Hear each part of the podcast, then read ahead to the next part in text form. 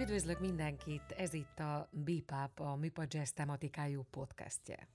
Nára Erika vagyok, a műsor házigazdája. Igazán ritka, amikor valaki ennyire fiatalon ilyen szép pályafutást tudhat a háta mögött. Mostani beszélgető partnerem ugyanis az egyik legfoglalkoztatottabb jazzmuzikus itthon, aki nagybőgőn és basszusgitáron is egyaránt kiválóan játszik. Junior Prima díjas, megnyerte 2013-ban az Orszácki Jackie versenyt, és egyik saját formációjával, a Subtonszal idén bekerült a Dal című műsor legjobb 40 produkciója közé. Fonai Tiborral beszélgetek.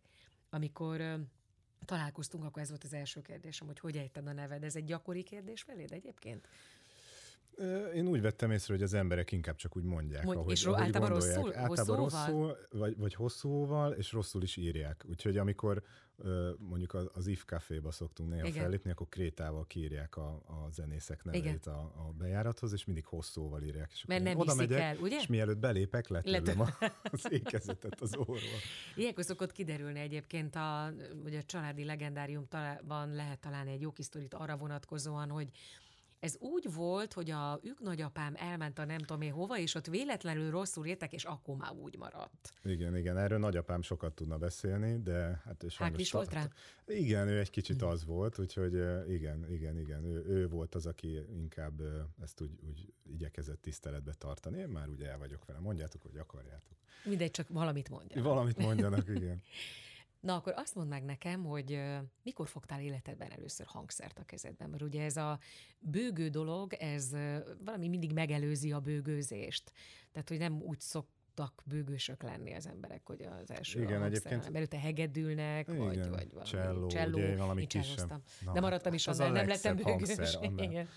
Nálad hogy indult? Hát ez egy érdekes dolog. Egyébként pont múltkor beszélgettem valakivel, és ő pont az ellenkezőjét mondta, hogy, hogy hát ugye először a, a bőgő felől mennek a basszusgitár felé, nem? Szóval hogy ez Jó, jó, nem jó, egy- de most előttem van mondjuk egy öt éves kisfiúnak a keze, aki megfog egy bőgőt, és rázuhan a igen, hangszer. hát igen, nem az az első, amit el Igen, szoktak kezdeni igen. a gyerekek. És nekem apukám Dixieland zenekarba játszott nagyon sokat, és mindig otthon ott volt egy ilyen egy szép nagy bőgő a sarokba, és volt egy gyönyörű basszusgitár, ami azóta már az enyém.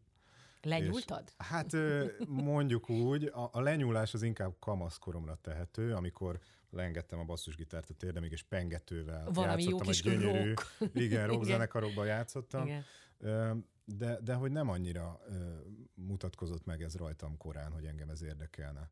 Szóval ez inkább egy ilyen baráti társaságból jött elő az, hogy gyerekek, csináljunk egy zenekart, iratkozunk be a zeneiskolába. De hát az be kell iratkozni a zeneiskolába, nem tudunk mi A magunktól. rockzenekarra akarsz lenni, nem feltétlenül. Nem, de valahogy mégis az volt, hogy oké, okay, akkor gyerünk és beiratkozunk a zeneiskolába, és emlékszem, hogy a beiratkozás napján bementem a felvételére, és akkor a tanárom azt mondta, hogy figyelj csak, akkor a, Beatles-től az All My Loving-ot el tudnád játszani? Mondom, nem.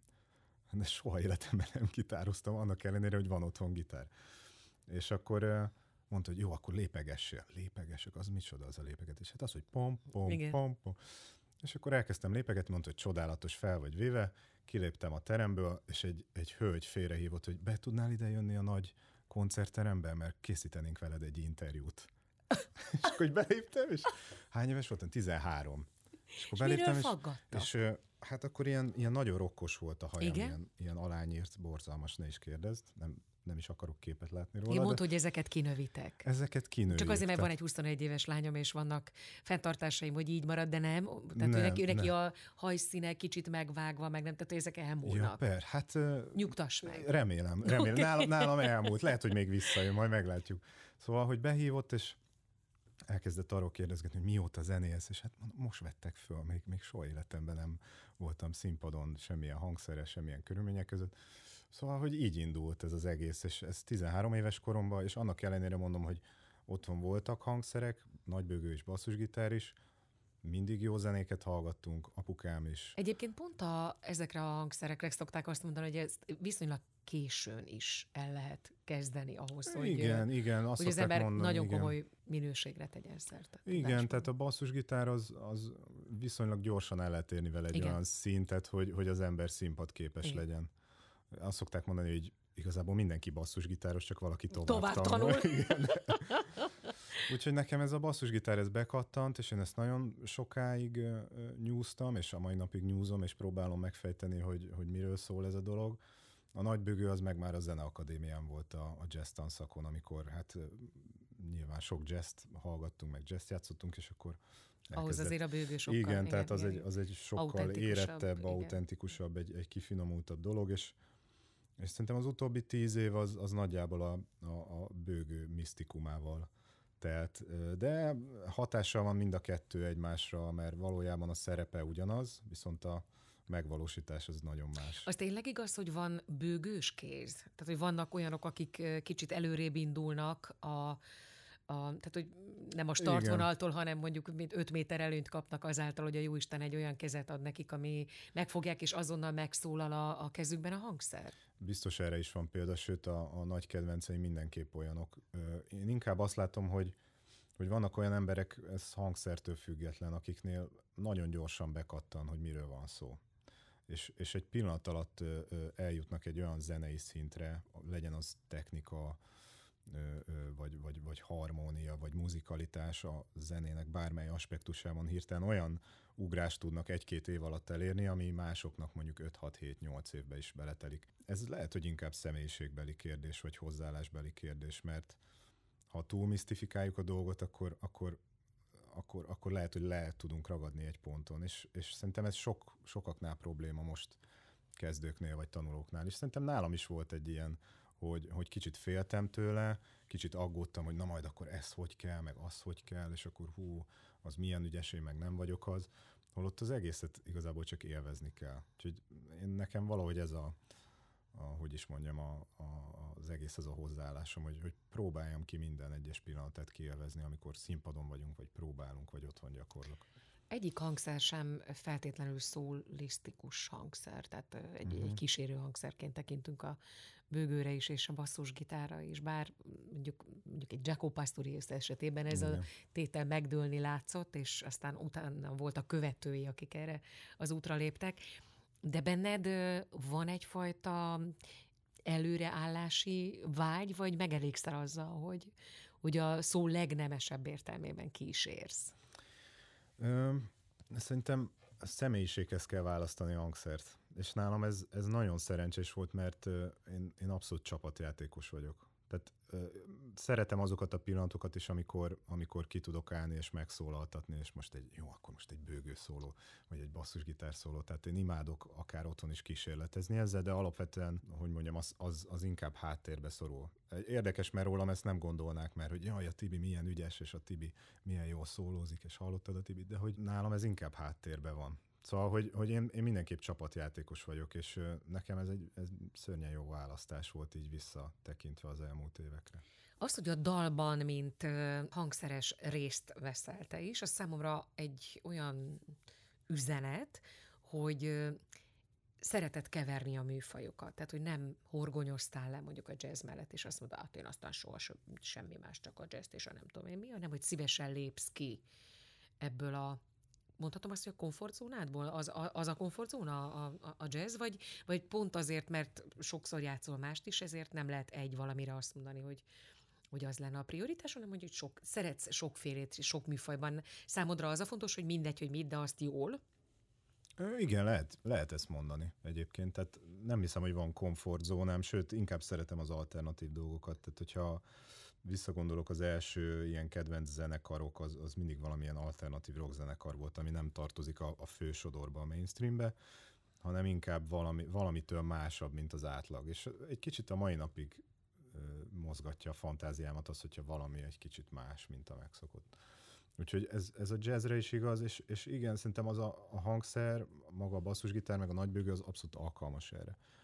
Tehát bármilyen stílusban megállja a helyét, és én ezt imádom. Tehát, hogy nyilván mindenki megtalálja a helyét néhány év alatt, vagy, vagy akár sok év alatt, és én alapvetően azért jazz formációkban inkább kisebb kombóformációkban helyezkedtem el, de, de azt kell, hogy mondjam, hogy egy, egy, egy nagyon széles palettát így is le tudok fedni. És, a zenehallgatási szokásaidra is ugyanez a jellemző? Abszolút. Hát ez, azon szerintem sokan kiakadnának, hogy, hogy mondjuk meghallgatok egy Bach kantátát, és utána jön egy, nem tudom, System of a Down című ez így amerikai metal zenekar, vagy fel. Hát Ilyen? annyira nem, de, de egy szürreális. Szürreális, Tehát értem. Abszolút, igen. És akkor utána, nem tudom, egy kis elektronikus zene, egy kis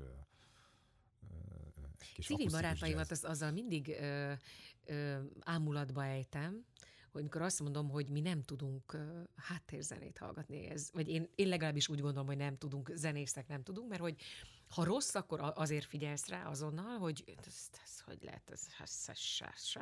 Ha meg nagyon jó, akkor azért. Tehát, hogy úgy, hogy, úgy nincs az, hogy akkor egyébként olvasgatok egy könyvet, és a háttérben szól egy bármi. Hogy te is úgy hallgatsz zenét, hogy akarva akaratlanul arra fókuszálsz, hogy mit hallgatsz? Igen, erről eszembe jutott az, hogy a középiskolával utaztunk valahova, osztálykirándulás volt, és beléptünk egy üveggyárba. És fantasztikus volt a gépek kattogása, és én ott elkezdtem dobolni. És, és, és egy ilyen, Neked az is zene. Igen, de tehát egy ilyen kicsit olyan latinos, ilyen tört ritmus volt, és, és így elkezdtem dobozni, és néztek rám, hogy te mit csinálsz, mondom, nem hallod? Nem, igen. Tehát, hogy, hogy, hogy annyira, hogy már zenese kell, hogy szóljon, csak valamilyen, valamilyen, nem tudom, egy ilyen repetitív valami, az már zene. Úgyhogy igen, abszolút, de hogy mondjam, tehát ö, ö, én nem szoktam úgy megítélni azt, hogy valamiről, hogy jó vagy rossz, tehát hogy ami mondjuk nekem nem tetszik, az lehet, hogy másoknak rengeteget ad. Tehát ami mondjuk nekem, mondjuk azt mondom rá, hogy nyálas, vagy, vagy nagyon, nagyon együgyű, vagy valami, azt valaki meghallgatja, és, és akár el tudja magát sírni rajta, vagy, vagy olyan erőt ad neki egy napindító Tudod, zene. mit szoktam erre mondani, hogy ízlésről nem vitatkozunk, de azt szoktam civil barátaimnak mondani, mondjuk, akik azt mondják, hogy jaj, az olyan jó, és mondom, hogy szerintem nem. De azt is mindig hozzáteszem, hogy attól neked te, még tetszett, csak ne azt mondd rá, hogy ez zseniális, és úgy trombitál, vagy úgy dobol, vagy nem tudom én mi, mert ahhoz nem feltétlenül értesz, uh-huh. de mhm. attól persze Neked ez a produkció Neked tetszik, tetszik. igen. Semmi gond nincs ezzel. Jó, ezt lopom. Csak ne, ö, csak ne, ö, ne szakmai véleményt adj róla, hanem annyit mond, hogy nekem ez tetszik. Azzal nem vitatkozom. Igen. És azzal nem is szabad Egyetértek, egyetértek, és fel fogom használni a jövőben. Kérlek szépen, nem jogdíjas. Gondolatodat. Szeretsz versenyezni egyébként? Vagy még mindig benned van az a versenyló típus, vagy másképp kérdezem? Tehát, hogy vannak, tudod, azok, akik ö, csodálatos muzsikusok, színészek, előadók, nem tudom én, de, de, de mondjuk amikor utána olvasol az életrajzában, akkor azt látod, hogy mit a harmadjára vették föl, és akkor őt, hát olyan tehetséges volt, mint a nap. És akkor utólag azt mondja, hogy igen, de egyszerűen nem, tehát egy ilyen helyzetben a legrosszabb uh-huh. formába hozom, és vannak azok, akik meg bemennek, és soha életükben olyan jól nem énekelnek, nem táncolnak, nem játszanak egy hangszeren, mint amikor van egy versenyhelyzet. Hát igen, a versenyhelyzet ez egy nagyon érdekes dolog, tehát hogyha az ember rendben van magával, akkor valószínűleg nem fog ilyeneken aggódni, vagy, vagy nem tudom. Tehát, tehát főspanol egyébként? Ö, hogy mondjuk, tehát, a, hogy... Abszolút, de nem feltétlen jó értelemben. Tehát ha visszagondolok versenyekre, amiken részt vettem, nem biztos, hogy a legjobb élményeim. Ugyanakkor lejönni utána a színpadról és azt mondani, hogy hát végül is egész jó volt, az már jó, de, de én önmagát a zenét azt tudom, hogy ennek kultúrája van, főleg a klasszikus zenében a versenyzésnek, de én nem tudom versenyként fölfogni. A muzsikálást. a muzsikálás uh-huh. már csak azért sem, mert hogyha jazzzenéről vagy valamilyen alternatív vagy könnyű zenei műfajról beszélünk, ott az egyéniség a fontos. És most egyéniségeket egymás mellé pakolni és összehasonlítani, az nekem mindig egy kicsit olyan zsákutca volt. Tehát azt mondani valakire, hogy ő jobb, mint a másik, holott teljesen máshogy és más csinál, az egy kicsit olyan, olyan, olyan zsákutca. Hát akkor talán szerencsés a zsűri, hogyha sok kellően közepes között van egy, aki tényleg Igen, így kiugrik így a mezőnyből van. minden szempontból, és akkor a három zsűritek mondjuk egymásra néz, és azt mondja, ez egyértelmű. Igen, igen, igen, talán ezt tudnám mondani. Tehát ha a bassgitár versenyen visszagondolok, szerintem fantasztikus bassgitárosok voltak, talán a, a dalválasztásom, vagy, vagy a vagy éppen az akkori zenei kvalitásaim olyanok voltak, ami, ami kitűnő volt a többiek mellett. Tehát, de, de nem vagyok versenyző típus, nem érzem azt, hogy engem az fölstenkelne, hogy most versenyszituációban vagyok. Inkább mint vissza, visszatérnék a csapatjátékos uh-huh. és a...